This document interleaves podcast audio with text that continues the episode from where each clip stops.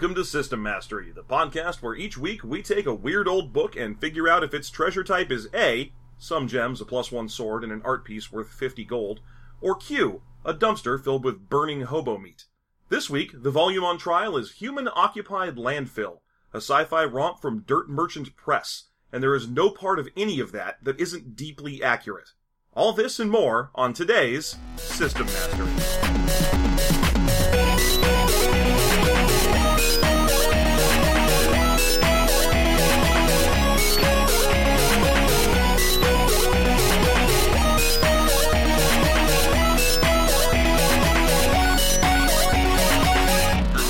Welcome back to System Mastery. As always, I'm Jeff, and my co-host John is here with me. How are you, John? So good.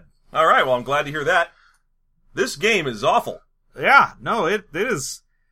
It really lives up to its name. Yeah, it really does. It belongs in a human-occupied landfill, occupied landfill. Yeah. Is where this game should be. This belongs in a landfill occupied by the humans who made it. There you go. All right. So let's talk about the humans who made this thing, because it's got an interesting lineage. Well, yeah, this is part of the Black Dog imprint from White Wolf, which, if anyone doesn't know what that is the like, for mature people only in White Wolf, where White Wolf was already for matures. What else is in that imprint? It's a bunch of not a lot of the vampire or werewolf or any of the mainline White Wolf stuff really went to Black Dog. Yeah. But if it did, it was like a supplement that was all about, here's how vampires fuck. I feel like, because I, for example, know that there's a supplement out there for vampire that's like, this is what ghosts are like in Auschwitz. Oh, yeah. And it's like, okay, well, is that in your adult imprint? No. Maybe. I don't believe so. I think it's just a regular vampire supplement. Yeah, the Black Dog stuff... Actually, that one might even be in Black Dog, but it was supposed to be like, this deals with mature content. So the ghosts from Auschwitz would be a good fit for what they thought Black Dog would be. What it turned out to be was, this is the imprint where we put anything where someone wants to say fuck a lot. Right, and that definitely happens in this book. Yeah. There's a lot of cursing, and then there's also a lot of weird censoring. Yeah, the weird thing about this game is it fluctuates wildly on what it's trying to do. The game has, a lot of random, weird, excessive cursing, and then will, instead of saying ass, randomly say, your booty. Yeah. Or there's something like that. Run over and kiss the big sausage. You're like, okay, great. I know what that's supposed to be, but then it also says fucking kiss the big sausage, and you're like, what? Can't you just say fucking suck a dick? Yeah. Is there some reason that you can't do that? What happened? Yeah, the whole thing is full of that, and it's also it wants to be, the sort of theme of this is very almost a parody of the for mature line games, because It's very much like, oh yeah, and everyone's a fucking badass and everyone kills everyone and everything sucks and it's grimdark. But it's funny because everyone's constantly dying. Yeah. It's kind of like an RPG version of a Ralph Bakshi movie.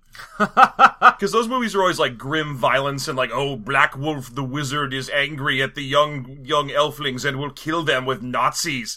And then meanwhile there's characters walking around the screen making exaggerated cartoon boing noises. Yeah. It wants to take the idea of the super grimdark serious face, almost like 40k, making fun of that. Mm-hmm. Except it ends up reveling in that a little too much, to the point where you go, I know you're trying to make a joke out of it, but then you spend 20 pages giving us the backstory of your dumb setting, and you're really into it. It's kind of like that Loonatics thing. Remember that? Yes, I do. You do? I can tell because you're laughing. So for those who don't, Disney's Loonatics was an attempt in the early 2000s, I want to say, to rebrand the Looney Tunes as badass space heroes, which they did by taking 5 or 6 of them, color coordinating them, and then sending them out to fight space villains. Oh, man. I don't know who was behind that, but God bless them. They're like, look, we've got the Looney Tunes. These haven't been relevant since Space Jam. Yeah.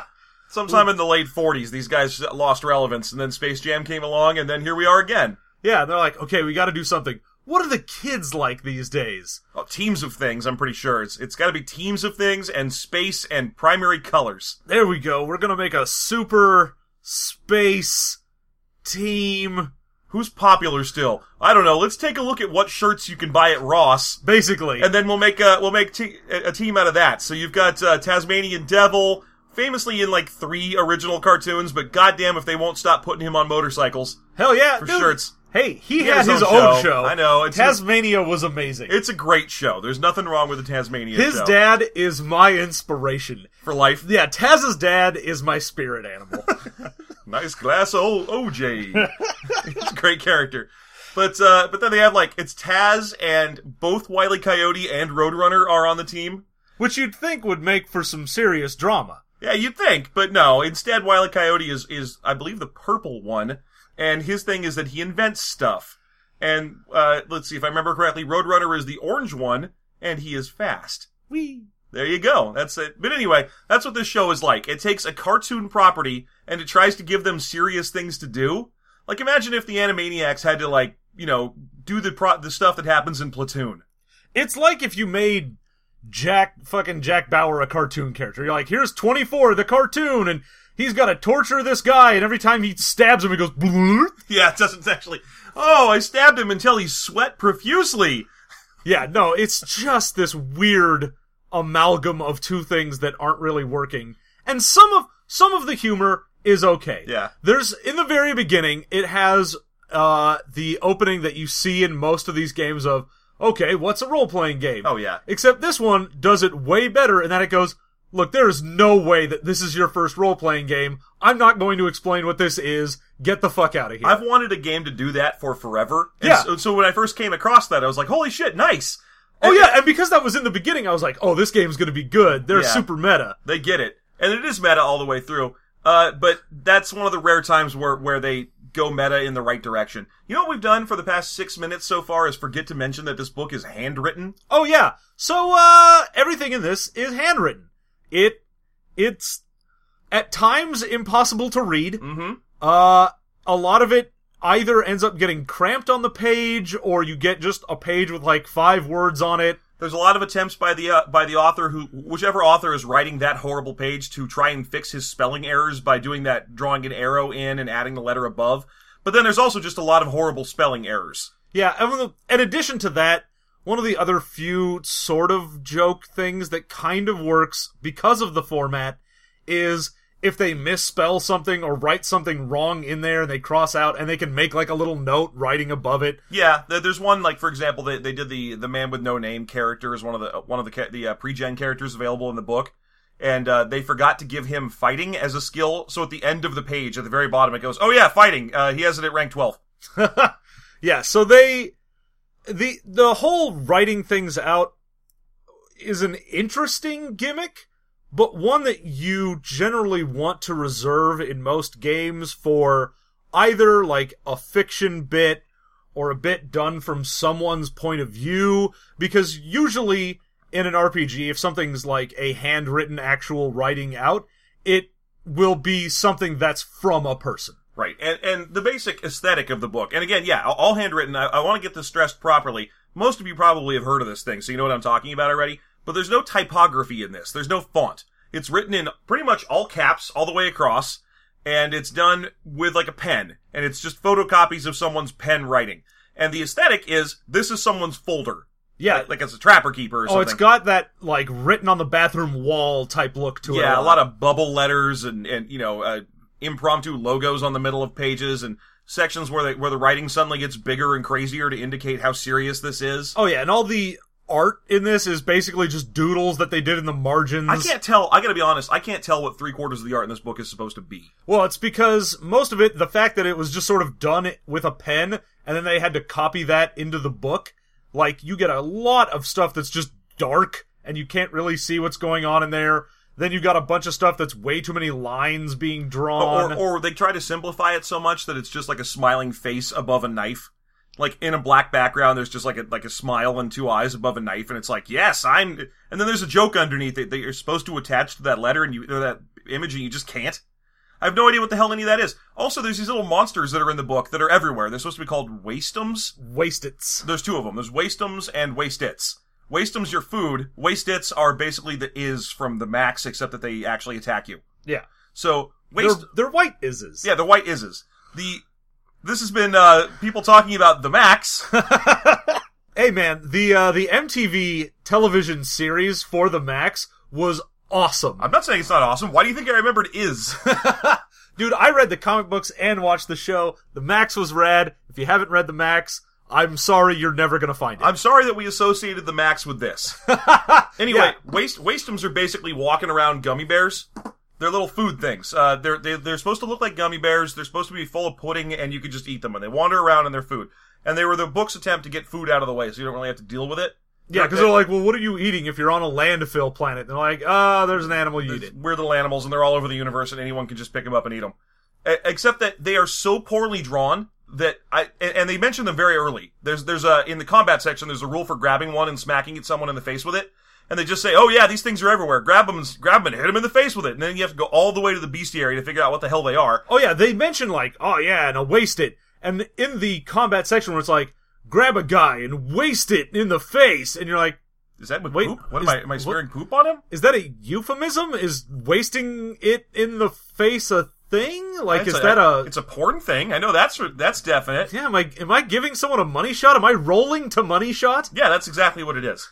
But no, they're these stupid little teddy bears, and there are drawings of them, but the drawings are completely unrecognizable. They're just a massive lines and dots. They don't look like anything. No, it looks like someone just went, I put two, like, oblong shapes, and an eyes on there. I don't know. It's terrible. Alright. Yeah, it's infuriating. And, anyway, it gets started on explaining how the game is going to be played. And the first rule of this game, the very first rule that you need to incorporate is that the Holemeister, which is the human-occupied landfill meister, blah. So the Holemeister can cheat, and should cheat, and cheats often. Yep. And that's...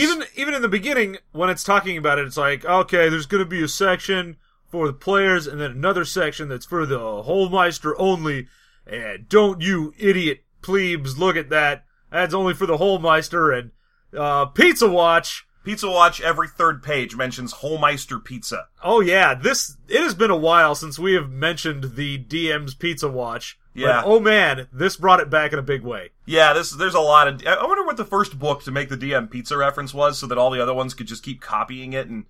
Which one is not being a derivative hack work when it keeps mentioning pizza? Yeah, I gotta wonder what was the first book out there that was like, you know what, we usually have pizza at these things. I'm gonna write down that, like... I'm sure other people have that. Don't touch the DM's pizza. And then everyone else read that and went, yeah, that's a funny thing. I really want to do a game. If we ever write our own RPG, I'm going to put in highbrow food because we always like have someone who wants to cook at our games. And they'll be like, yeah, don't touch the DM's tri-tip. Stay away from that pork loin medallion. That's exactly what's going to happen. I want people to get that. That's what I want. But anyway... The Holemeister can cheat, and to stress exactly how much the Holemeister can cheat, the first time this game gives you any examples of play, it's the little combat section, and it reads, it's the most trite reading, because it's all done in that kind of faux badass, faux cartoon style. Because the whole book is written in the voice of, yeah, fucking, you're gonna wanna hit a guy, maybe you'll hit him and it'll fucking explode, but I don't know, this is some shit. Oh yeah, the whole book reads like a really angry 15-year-old who just got grounded for cursing, went in his room and wrote Road Rover's fan fiction. And the problem is, I have such a hard time with this book, because I know that that's sort of what they were going for in their parody genre, except when you do literally the entire book in that voice, it stops being a parody and starts being just the voice of your book. Right. It's the same thing of, yeah, you can try and be ironically an asshole, but if you're ironically an asshole all the time, you're just an asshole. Anyway, So the story starts with this one guy, and he lands on the planet, and he pokes another guy in the back to ask him for directions, but oh no, that guy's a special kind of guy. He's like a gardener or a janitor or something, and you don't mess with those on this planet, so he turns around and tries to hit the player character with a girder. And there's a whole bunch of, just so you know, there's a lot of layered descriptions about how he's an ugly Hulk, a muscle, and ugly Hulk, and he's smiling, and he's an awkward ape man. Ape awkward man. And he keeps trying, but then the Holmeister rolls to hit with the girder and misses, and then the description is, fuck, I'm gonna roll this again. Misses. Fuck, I'm gonna roll this again. And he rolls until he gets an 11 and hits the player. Yep. That is how this works in this game, is we've talked about the adversarial DM thing, but this is straight up codified, you should be cheating. And not cheating in secret, not behind a Game Master screen. It's not just, I rolled dice and then said, oh, I got an 11. Yeah. It's roll in front of them until they see you roll an 11. And that's the whole, it's like they don't want you to play it. It's like this is supposed to be like an art installation or something, and the whole point of the game is, look at this game, try it for 5 seconds, determine it's terrible, go get some Taco Bell. Like, and again, if this was a sort of standalone type game that was just like done for a larf, and they're like, oh, we did a funny, stupid thing that you're not supposed to do, okay, I would understand a lot more in this, but they put out fucking supplements for this. Oh yeah, they took this game seriously. There's more than one supplement out there for the human-occupied landfill. And what that means is that you're supposed to be able to play this stupid thing. I guess maybe in the supplements, they're like, hey, remember how we said constantly cheat on your players so that they never accomplish anything and their die rolls are meaningless? Yeah, don't. And then, it also, it waffles so hard on this, because it then, at another point in the book, is like, hey man, you should fuck up your players a lot, but don't kill them. Don't just murder your players. You should keep them alive, or else they won't be having fun. And I'm like, they're not going to be having fun if you're sitting there fucking with them the whole time. There's also a section where it discusses the grace of God rule, where you're supposed to roll a d6, and that's the number of times that you let your player, in secret, as the Holmeister, you roll a d6, you don't tell your players what you rolled, and the value of that you rolled is the number of times that God saves their lives. Yeah, you can just say, all right, I fucked up, I'm using a grace of God point. And then you just use that, and then you don't die, or you succeed, or whatever. Right. Sort of like the brownie points from other games. Yeah. Here's what I wanted to stress about it, though. So the Holmeister rolls these stupid things in secret, and then the section in the book that's talking about these is like, look, sometimes your dumbass, idiot, plebe players who were bullshit fuckheads are going to accidentally find themselves in dumbass death situations. Like, maybe they'll be tied up, hanging outside a spaceship, flying through the Gear Nebula. And I'm thinking, well, no, they didn't do that. You did that. You did that, Holmeister. You're setting the scene. Yeah. Also, so once you run out, as soon as you've run out and someone goes, I want to use a Grace of God point, because again, they don't know how many they have. Yeah. If someone tries to use a point after they've run out, then you double fuck the players. Yeah, you extra kill them. So there's a lot of these things where it's like, don't kill them. There's a lot of ways to let them be out of being killed. Except every weapon in the game does fucking lethal damage. Or more. It's crazy how much damage everything does. Oh, yeah. And there's... Armor is fucking pointless. You look at the pre-gen characters and they're always like, oh, what are you wearing? He's got like a duster on and a vest. What's his armor? 10! What? That says that you're literally inside of a sphere of solid steel. That's what 10 armor is. Why did you give him a 10 armor? Who cares? Fuck it. Move along. Yeah. It just keeps going like that. So, the whole game consistently flagellates between, being... I think you mean vacillates. Vacillates. Thank you. No, vagillates. Yeah. It constantly vagillates. If you're not feeling fresh, try vagillate. It flagellates like the cilia of a microscopic organism. Yeah, it self-flagellations itself. Yeah. It feels really bad about what it's done, and so it whips itself. Oh, I'm so angry at this game, it's making me dumb.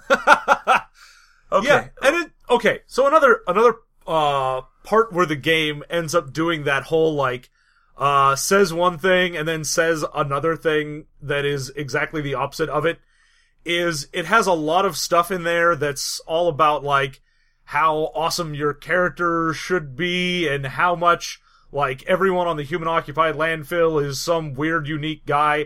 And it's all pre-gens. Oh, yeah. There's no character creation in this book. That's a famous thing that a lot of our Twitter followers and so on alerted us to.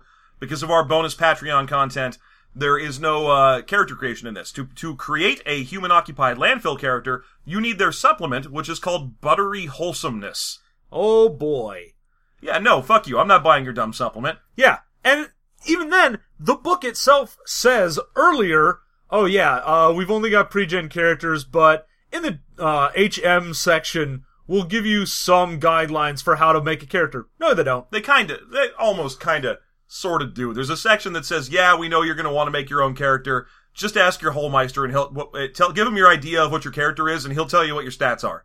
Yeah, but it doesn't give you a guideline for, here's how you would make a character. No, just, your Holmeister will say, these are your stats, there you go. It basically says, get the gist of how the game looks, and then do it yourself. Which is alright, I mean, because again, on that same page, it's like, look, we figure you can figure this shit out, because you're probably an experienced player. Yeah, again, there's so many things in this that, if they were divorced from the game, would be great. Yeah, but they're not, they're right there in the middle. Yep. They're right there, right after a section where they try to prove that they were writing this in a restaurant by getting the IHOP waitress to sign the page. Good job, guys. Yeah, that was a funny moment, but it doesn't really help me figure the game out. There's also one page in the book that's just a single type-faced word in the middle of the page. Yep. It's... yeah. The layout in this is impossible. Speaking of the layout being impossible, there's the chart for how you actually succeed at things, and it's just... turned sideways, which is randomly done throughout the book. They'll just take a page and turn it sideways. It's because the thing was written on, like, printer paper or something, so they had to turn it so they could write landscape for one page. Great. Thanks for making me turn your book around, or on a PDF, just have to either crane my neck or turn it around and then turn it back around. Yeah. Why don't we talk about the basic mechanic of the game, because we've gotten pretty far in just being angry at it. Okay. And so far we haven't talked about the setting or the rules. Alright, so, rules real quick. There are 5 stats or something, and they are gray matter, and that's not spelled with an ER at the end, and it's one word. So, yep. Just to get you across what this is, gray matter. And then also meat, feats, mouth, and nuts. There you go. Those will all be some numbers. Who fucking knows what the maximum or the minimum is? The maximum is 10, and the minimum is -2. I spent a lot of time poring over this goddamn thing. Although they break those maximums and minimums in the pre-gen characters. Yes, they do, which is why they say it, and I'm like, yeah, but that isn't actually your max or mins. It's just whatever the fuck anyone wants to decide on. They put in maximums and minimums in a game where you couldn't have those stats anyway, because there's no character generation. They listed what the maximums and minimums are, and then they ignored them anyway. Yeah. So they put maximum minimums in a game where you can't decide to use it. It's amazing. It's incredible. It's a feat of meta genius, I wish. Okay, so -2 to +10, and you're going to take those stats, and usually they're between like 5 and 7. You roll, for everything in the game, it's 2d6. 2d6 plus your stat plus a relevant skill. And do you remember how much we complained about Tales from the Floating Vagabond and Buffy the Vampire Slayer and so on when the skills have long, stupid names? Why, yes, I do remember that. Why do you bring that up? Because the skills in this game have things like pound people with your fist until they stop living and start being dead. Yep. They get full sentences for their dumb skill names. Yeah. And sometimes for no reason. Sometimes it makes it so you can't tell what that skill is. And sometimes, like, for the melee skill, essentially, it's hitting things with A and then it's a blank. And so then you have to pick really, really quite big thing. Oh, God, because this uses that abstracted sizes and ranges charts that are designed to be hard to understand and complicated. Oh, yeah, it's I've got a knife, but that's not a small weapon. That's a really not quite so large weapon. Yeah, and if it was one size up, it would be a really not quite, but still pretty large weapon. Yeah, it's the fucking most annoying thing. Which I have to assume that's on purpose, because, you know, the ranges are things like pretty far... pretty really far, really really far, really really pretty far now, that's quite far. And then getting closer to you, it's really really not pretty far away. Yeah. Yeah, the... extremely not far away now. Yeah. I cannot stand that. And I know they were doing it for a comedy thing in the same way that fucking every one of the game systems that uses that terminology is trying to do, except it's terrible.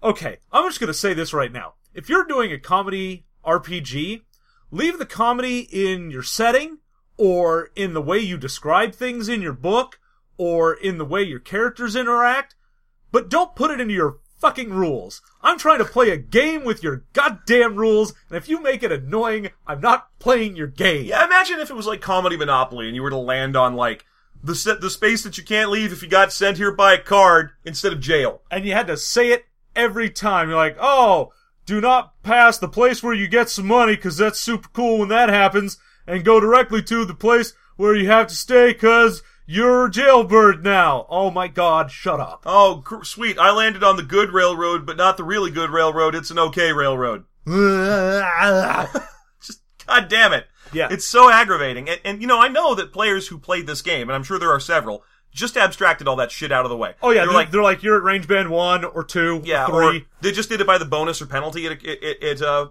yeah. You just, what's your short range? It to, -2. Yeah. All right. I'm at +3 to hit.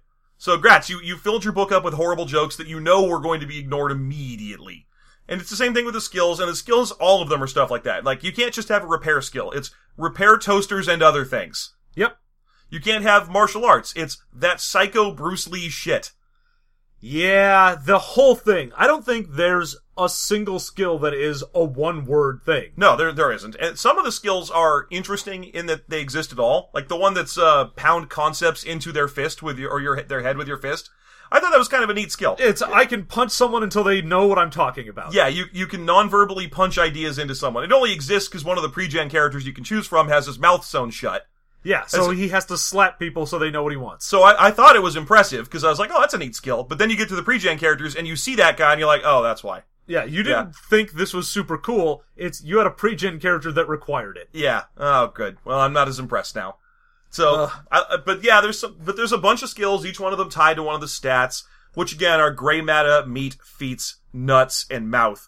And the skills range the same way, from like 2 to 7 or so. So you add those two numbers together, the relevant stat, like let's say you wanted to make a repair toasters and other things roll. You'd roll 2d6, add your gray matter, and then add your skill. And then you compare it against a chart, and the chart is not a chart based on difficulty. Instead, you get a penalty for your difficulty. So if something is really not particularly but pretty hard but not hard, then you might get a skill penalty of -2. So you go 2d6 plus gray matter plus skill minus penalty. Then you compare it against this here chart. Yep. And the chart goes from rolling. It's what you got for your total. But if you roll a 2, it is a failure. And a 12, instead of being a success, is you just roll another die and add it. Yeah, and that's a natural 12, not a modified 12. Yeah. So when you roll your natural 12... you're going, oh, sweet. So success in this is a 15. So if you roll a 12 and you get to roll again, you're going to have at least a 13, which means if you even have a 1 in the skill and a stat, then you'll probably at least marginally succeed. But it has successes that range from 20 to 25. If you go super successful, you get a +1 to your stat for a few turns. And then if you get a 26 or up, you get +3 to the stat. Okay, that's fine. But if you roll and you get, like, a 14 or less, you failed.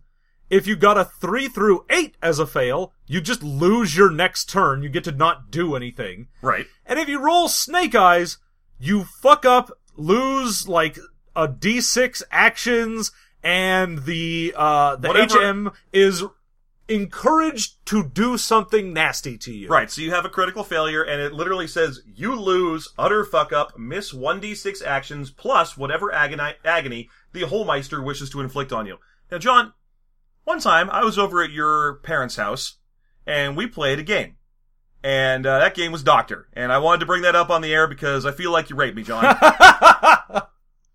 No, we played some DVD board game, and can you tell me what that was called? It was called Atmosphere. It was based on the old Nightmare board game. Uh-huh. If anyone knows what I'm talking about, It's rad as fuck, and you can shut up. No. I don't want to...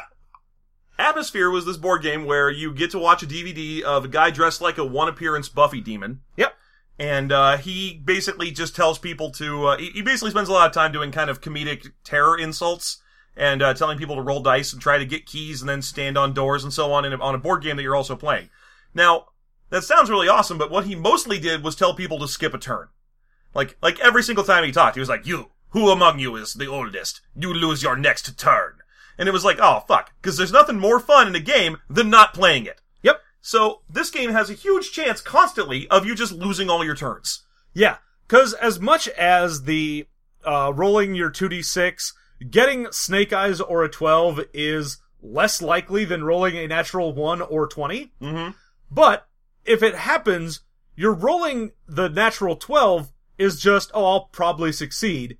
Rolling the Snake Eyes, though, is you don't get to play for a while. Also, I'm probably going to have, like, a giant space girder fly through the air and smack you in the face. It's just... it.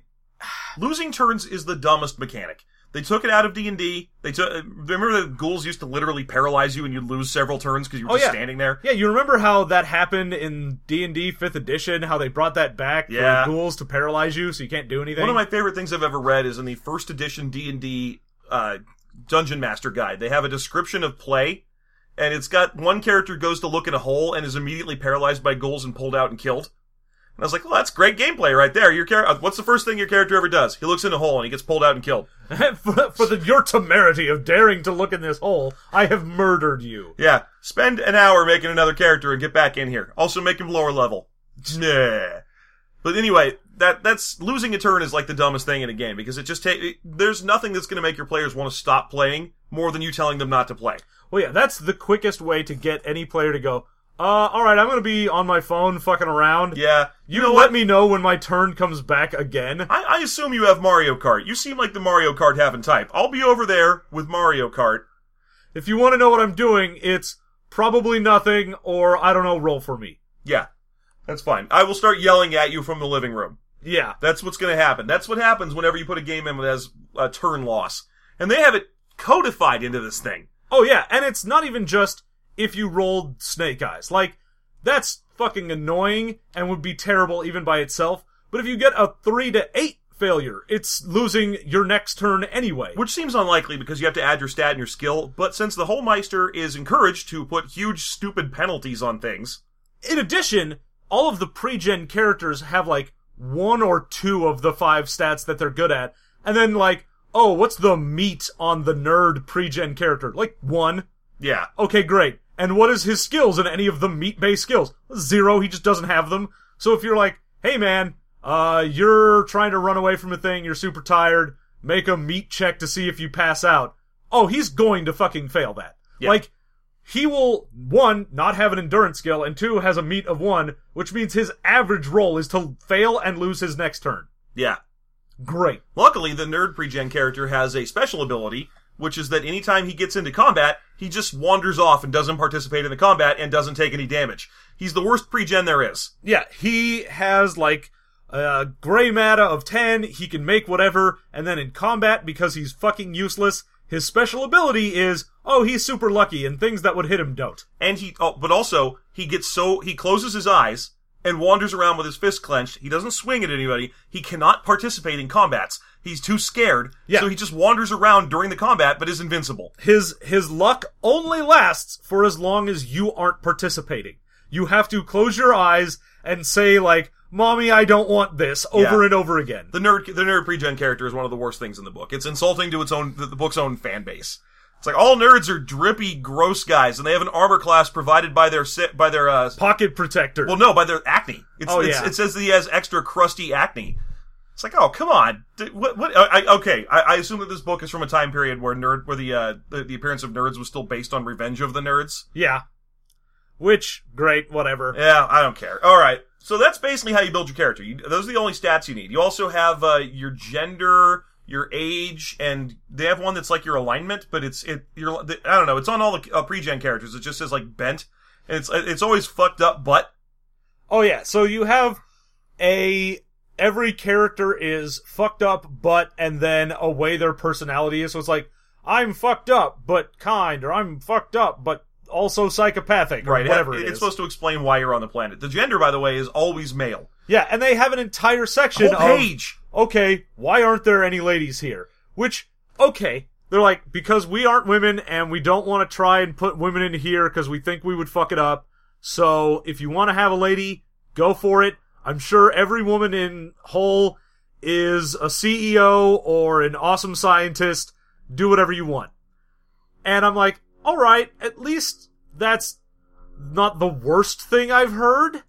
It's pretty sexist. I mean, I hate to tell them that their attempt to explain away their sexism by saying it's because they're super not sexist is it. You know, I'm double plus not sexist. But it's pretty sexist to be like, oh no, all women in this universe are rad and awesome, and also because they're not funny, they don't get to be here on Funny Prison Planet. They're off being serious and interesting. Well, also because they mention, like, because, you know, we couldn't draw a lady without it being huge tits. And you're like, thanks, guys. Yeah, that's, you know, it's not hard. You just don't add the bumps. You're good to go. And I don't know, that whole page read to me the wrong way. Like, I know they were like, well, we just didn't want to put him in this gross game because it'd be sexist to put him in here. Nope. You could have put in one gross, dirty woman and you would have been fine. Yeah. I mean, if you want to just put, like, Large Marge in there and she's a space trucker and she'll beat the shit out of you, great. Turns out women can be nasty, dirty, funny criminals. That's a thing that can happen. That is definitely a thing you can do. So instead of saying that that's impossible, what they should have just said is owned up to it and said, we can't think of funny women because we suck. and then just moved on from there instead of being like, it's because women are great. There's nothing worse than noble sexism. Oh, yeah, it's, well, I'm not sexist because I think all women are pristine objects that should be put on a pedestal. Yes, I'm not sexist because I worship the altar of the mother goddess. Just, no, shut up. Women are allowed to be nasty, dirty brutes. It happens constantly. Everyone's a person. Everyone sucks. Anyone who's ever lived with a woman knows. They are gonna stink things up, and you're gonna be like, hey, man. They're gross trash monsters, just like everyone. Anyway. So there you go. And that does not like it matters. The way that there's no women in this game is that there are 7 pre-gen characters. Yep. And you want to go through those real quick? Do you remember? Let's see how many of them I can remember off the top of our heads. So we've got the nerd we've discussed. Yeah, Eugene Spinkler, because Jesus Christ. Yeah. And his image is gross, crusty Egon Spengler, which is why his name is Eugene Spinkler. Yep. All of them are dumb, either parodies of a character like Roarin' Nad. Yeah, the Silver Surfer, who instead is the Man of Zinc. Yep. And we get... The Man With No Name. Yeah, the Man With No Name. We get Lead Pipe. Lead Pipe is an 8-year-old boy with a giant gun. A giant gun, yeah. And he looks like Binkley from Bloom County. Yeah. Like, the first time I saw him, I was like, oh, I wonder if that's supposed to be Binkley from Bloom County. But there's no jokes about that would connect it. No. I have no idea what Lead Pipe is supposed to fucking be anyway. I think they were just like, well, we want to make a little kid character because it's hilarious if a little kid has the biggest gun. And then they went... All right, well, what do we name him? They couldn't think of an actual reference, so they just went, his name is Lead, L-E-D, Pipe, P-I-G-H-P. Oh, they do that a lot. A lot of the fun stuff in this book is done by comically respelling words so that they look slightly different. It's like they just finished reading an old Richard Lederer novel or something, and they were like, yeah, you can spell fish as G-H-O-T-I. So, so Lead Pipe, the stupid nerd, the child rapist priest. Oh, yeah. Which, it doesn't go, yes, he literally rapes children, but he always has a kid with him. Which, by the way, is impossible, because under Lead Pipe's description, they say that he's the only kid on the planet that's around that age, because he's murdering all the other ones. Yeah, except you also have a pre-gen character that comes, as part of his character and special ability, always has a kid. And has his special ability is summon 3d6 young boys by softly cooing. Yeah. Yeah. And if you actually try to go through and read his character description, which is infuriating, it's him, it's just a bunch of sex jokes. It's just a bunch of, oh, I like to bring the little boys to their knees before the Lord, and I will, once they're there, I'll place my hand on their shoulder and guide them towards salvation. My salvation. Yeah, the whole thing is repellent. It's untenable. It is the worst. Right after that horrible series of nerd jokes.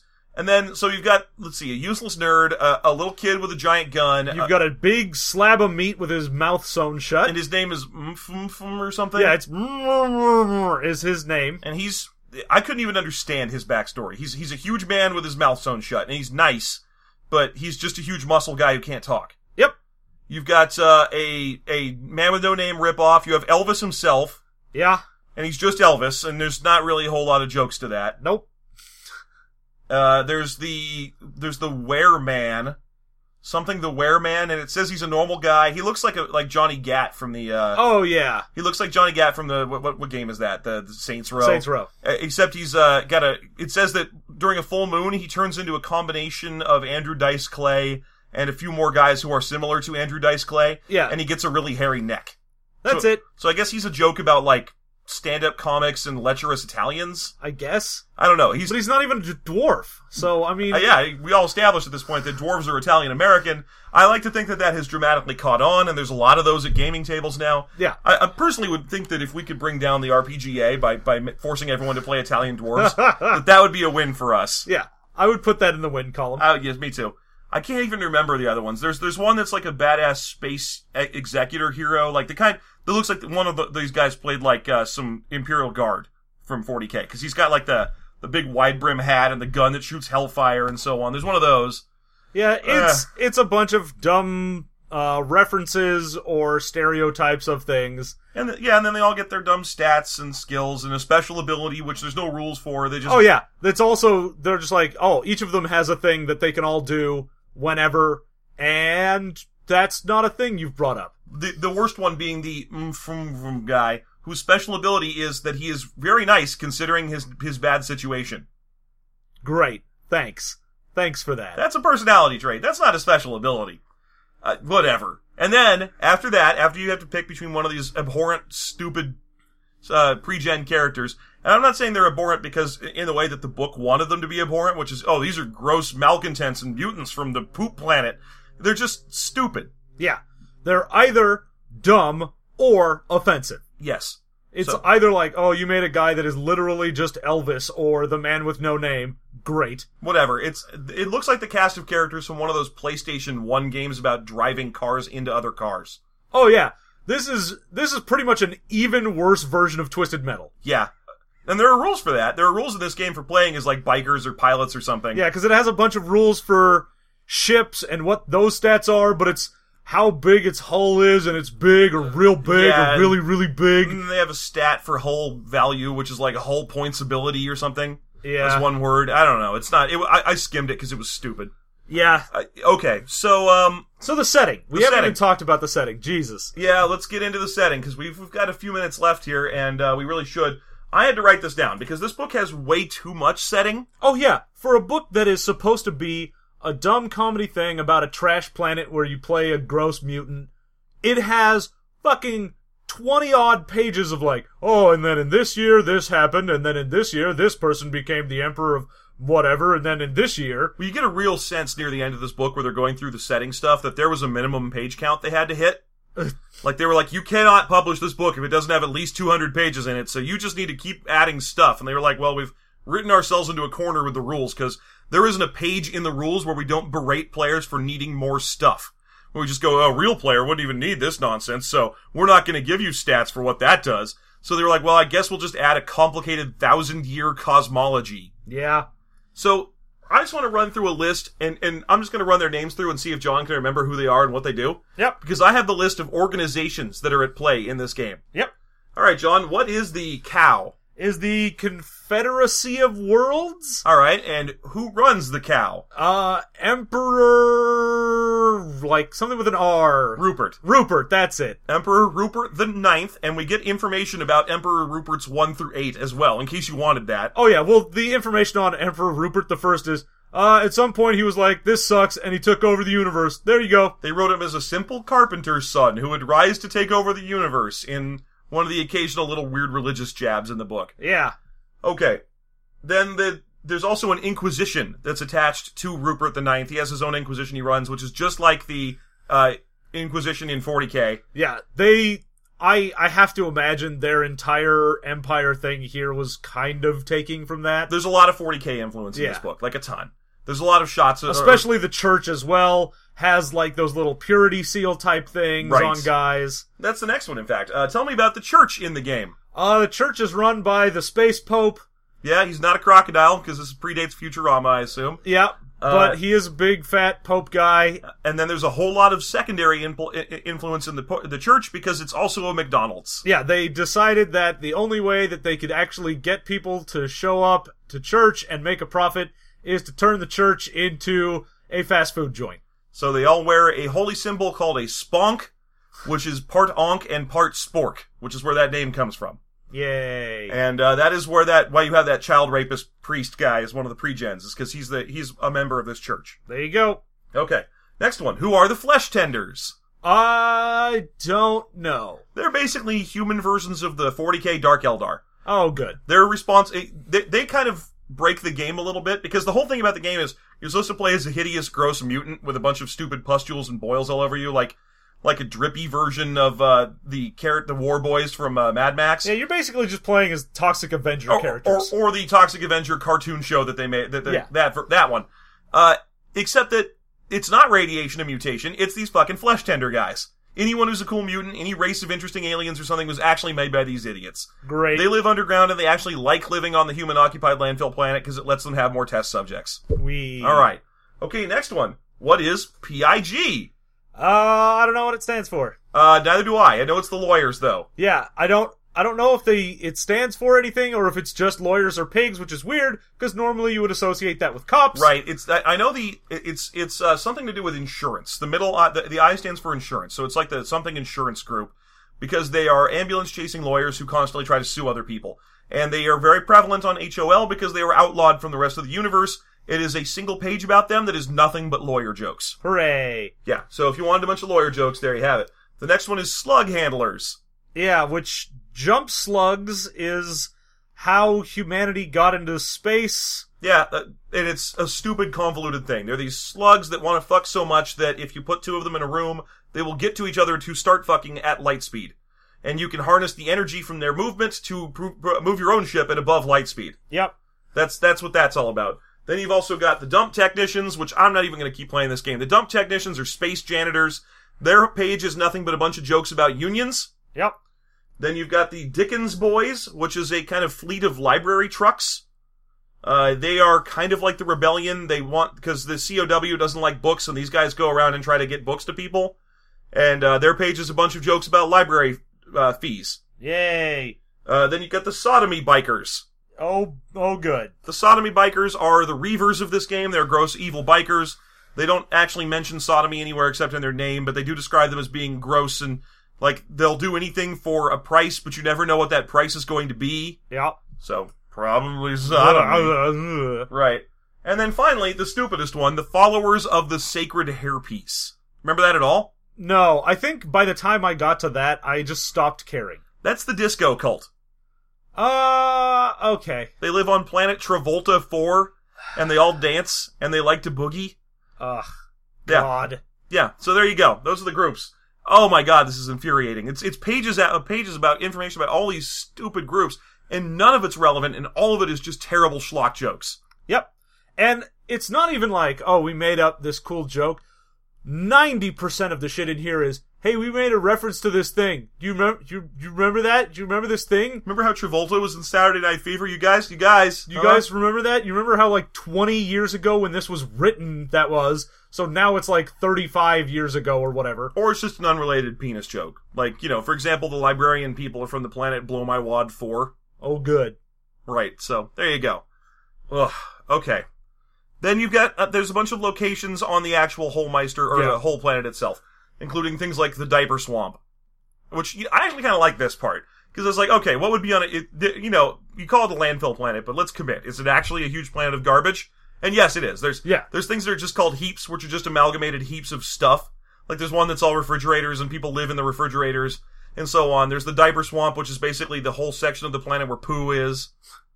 There's the Boneyard, which is a section made out of old construction equipment that's used as, like, a Running Man / American Gladiators arena. Yeah.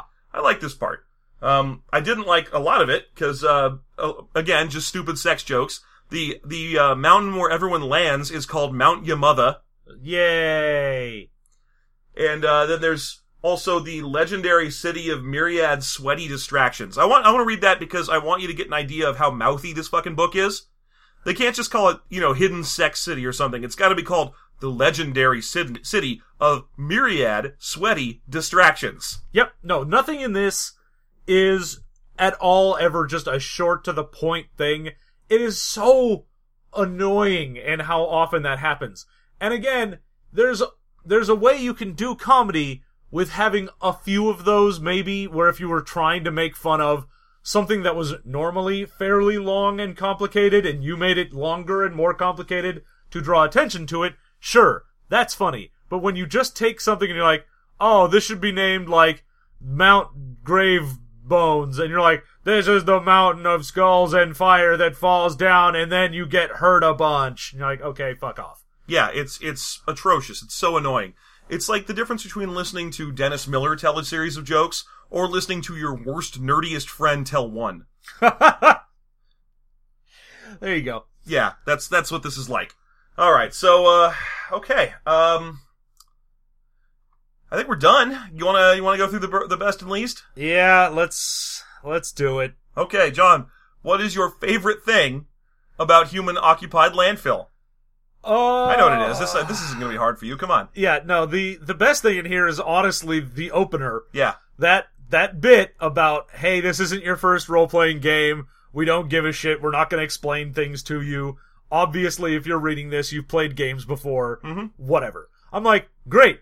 Good piece of not only meta commentary, but a good piece of humor based on something you know the reader will be familiar with, and it's not just a reference to something, it's actually a joke. Mm-hmm. Well done. The only thing in this book that actually fulfills that comedy role. Yeah, absolutely. So, there you go. Your favorite thing in the book, then. I already said it. My favorite thing in this book is the section about the areas of the planet and how they are actually dumpsters and stuff, because a lot of the rest of the book seems to ignore that. Well, so much of the book is about the rest of the galaxy and what these bikers are doing on this galaxy and what the space pope is doing where he is and how the conglomeration of these guys are doing whatever. And I'm like, the whole game takes place on fucking Dumpster Planet. What do I care? Yeah, the description of Dumpster Planet, which is a couple pages of description about areas on this world that you can play on, is inventive and interesting. I like that. I like the concept of Lot 249, which is the only fast food place on the planet, which is surrounded by 10,000 square miles of blacktop concrete. Huh. And it's like a Mad Max fight to get to the fast food store once you get inside. Huh. I thought that was kind of cute. Yeah. So that sort of thing is a great idea. I thought there could have been a lot more of that and a lot less of a whole bunch of other boring stuff, but I did think that section was invented. That's good. Okay, least favorite thing about this book. Okay, least favorite thing about this book. Ooh, you pick. I gotta pick one, and it's gonna be the tone. So throughout the entire thing, it has that terrible, jokey tone, and it never lets up. You need to be able to give rules, how you play the game, what characters do, things like that. You need to be able to give certain information to players as actual, like, information, not just you making a dumb joke. Right. And that's one of the worst things in this book, is even in other books, like, when we read Buffy, that had a very distinct voice that ran through most of it, but when it was telling me how to hit something, it was like, okay, this is the role, this is how you do it, this is whatever. All right, great. And we move on from there. Same thing with, like, these are your skills, this is whatever. Even if you had a jokey name for it, it was just listing what it did. It eventually gets to the nitty-gritty. Yeah. This book is wall-to-wall. I will not stop being super tongue-in-cheek, nudge-nudge, wink-wink. I just learned that I can say fuck, and I'm going to say it a bunch. Yeah. The whole thing is terrible. Yeah, there you go. I agree. Yeah. So that is definitely the worst aspect of this, because trying to read it and glean anything is infuriating, because it also means you never know when you hit something that's important. Yeah. Because you'll just be reading some long, dumb diatribe where he went off on something about how he's had too much caffeine and not enough pizza, and then all of a sudden there's a rule in there, and you're like, what the fuck are you doing? Yeah. Put a goddamned chart and a series where you go, these are the rules, this is what you do, and not just, nah, I'm fucking around! And then I cannot deal with it. Right. Okay, so, anyway, your least favorite. I don't like the whole handwritten thing. Yeah, I figured that would be where you went. Yeah, I someone's got to say it. Yeah. It's infuriating. I mean, when I first opened the book, I was like, oh, this is all handwritten. This is kind of a neat gimmick. Let's see what this leads to. Let me tell you, you could sell this book as a fetish product for people who want headaches. Like, I have a fetish for having terrible headaches, because trying to read this thing over a long period of time is infuriating. It's like being a TA. Yeah, it's not only terribly written, but the actual writing itself, the way it is written, is terrible. The guy can't fucking spell. Like, if you can't spell, you should have an editor and shit. You should write a book that uses a computer and shit. Oh, yeah. He constantly, the only thing about the typography I thought was clever was they occasionally used it to make jokes about how this guy can't write. Yeah. But, for the most part, it's just infuriating. Huge tracts of just him rambling on about his dumb thoughts about IHOP and shit. And I've got to read it all to see if there's a rule in there. And the whole time it's just written in all caps, fucking shitty looking text. It's infuriating. And it's, I mean, there's no like lines on there. It's just blank sheets of paper, which means his writing will occasionally just start to, like, tilt downwards. Oh, yeah. Or off to the side, or, sometimes like, wrap around things. Sometimes he'll start writing up the side of the page when he finishes a line. Yeah. It's just, oh, it's so annoying. I mean, it was cute as a gimmick. If this book was 20 pages long, it would be great. Yeah, no, again, if you're doing handwritten stuff, do it as a journal entry, or something written from the actual literal point of view of a character. Something that is there in universe would be written down. Or if this book was an art project. Like, if all the rules didn't add up to a game that you could possibly play. Like, you know, it's just sort of, look at this. It's sort of a parody of role-playing games in general. And no, you can't even play it, because whatever. It's just fun to look at. Yeah, if you had actually made it so it was literally unplayable and didn't put rules in there on how to play, yeah, then sure, that would be a funny art thing that you did to try and fuck with people. Great. Right. But no. Okay. Would you play Human-Occupied Landfill? I can't imagine. I mean, I've said this before. I hate pre-gen characters. I just hate it. I know. They're never as funny as what you can come up with yourself. No. And it's always, okay, I've got to pick one thing that these guys thought were interesting. And if I look through their pre-gen characters and I go, none of these are interesting to me, then I have to go to the hole meister and say, look, I had a concept for a guy that isn't fucking stupid and just a reference to a dumb thing. Can I play that? And then I have to get permission to try and play a character that's useful. Yeah, and meanwhile, you've got that problem, the same problem you had in Tales from the Floating Vagabond, which is that these pre-gen characters are characters that have one joke. Oh yeah, that's their thing. It's, okay, what am I? Oh, I'm Elvis. That's my joke. Okay, so in 3 months, when you're still playing this character, is the fact that he's Elvis going to still be funny? Are you still going to be mining Elvis jokes? After I've said, well, that's a hunk of burning love for the 50 millionth time. It won't be funny the first time you said it, because it's written in the book. Yeah. So they'll just be like, yeah, that was in the book. Sometimes he is known as the hunk of burning love. Yeah, we get it. We all understand. Yeah. Which means you have to really dig deep. You have to make a bunch of jokes about convincing convincing Nixon to let you fight terrorists. Yeah. That sort of thing. You end up running out of these jokes, and you still have to keep playing the character. Looney Tunes worked because those cartoons are 3 minutes long. Oh, yeah. You can't play a dumb cartoon character that is essentially just a reference or a one-note joke for an extended campaign. Yeah. That was the problem with Tales from the Floating Vagabond, with those shticks. It's like, your character can have an unlimited source of cream pies. Great, that's awesome. How funny is cream pies going to be 15 adventures from now? Yeah, you're going to be like, okay, I would throw a cream pie at this guy. And everyone's going to go, yeah, okay, great. Yeah, how much damage does that do? I don't know. Sure, great. Uh-huh. Mark that on your sheet. Yeah, uh-huh, awesome, sure. Yeah, that's what's going to happen. So, there you go. You wouldn't play it because... No, okay. I couldn't play it because I couldn't do the pre-gen thing. Yeah. So would you play Human-Occupied Landfill? No, and I'm going to say it's because of the ranges and stat modifier thing. It's infuriating. I know I'd abstract them all down to numbers, and I'd feel like, why am I playing this shitty game where I stripped all the parts out of it that are supposed to be the gimmick? Like, if you take everything out of this game that isn't its stupid text gimmick, then you're left with just a bad, not very playable game. Oh, yeah. Honestly, if you just took everything out and left the core rules, you've got what amounts to maybe a page, 2 pages of... You roll 2d6, add stat and skill. These are your skills, these are your stats, and here's the modifiers. And the modifiers are only difficulty and range. Yeah. That's pretty much it. They also had, there was a section in this book that I thought was amazing, because we keep bringing this up in comparison to Tales from the Floating Vagabond, because it's a very similar thing. It's a jokey sci-fi book. Jokey sci-fi book, exactly. In Tales from the Floating Vagabond, you are healed after your fight. Because it's not funny to spend a bunch of time doing bed rest.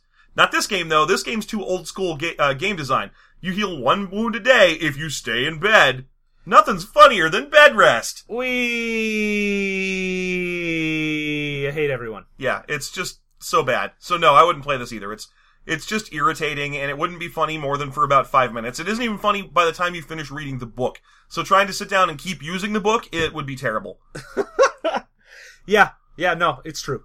So, you know, it's a rare occasion where when we judge the game, we aren't saying that the game isn't a good game. I mean, we're saying that too. But what we're really saying is, this is supposed to be funny, and it's not. It fails on every level. It fails as a game. It fails as a parody of a game. It fails as a comedy. It's like the Jeff Dunham of role-playing games. Yes, this game is a woozle.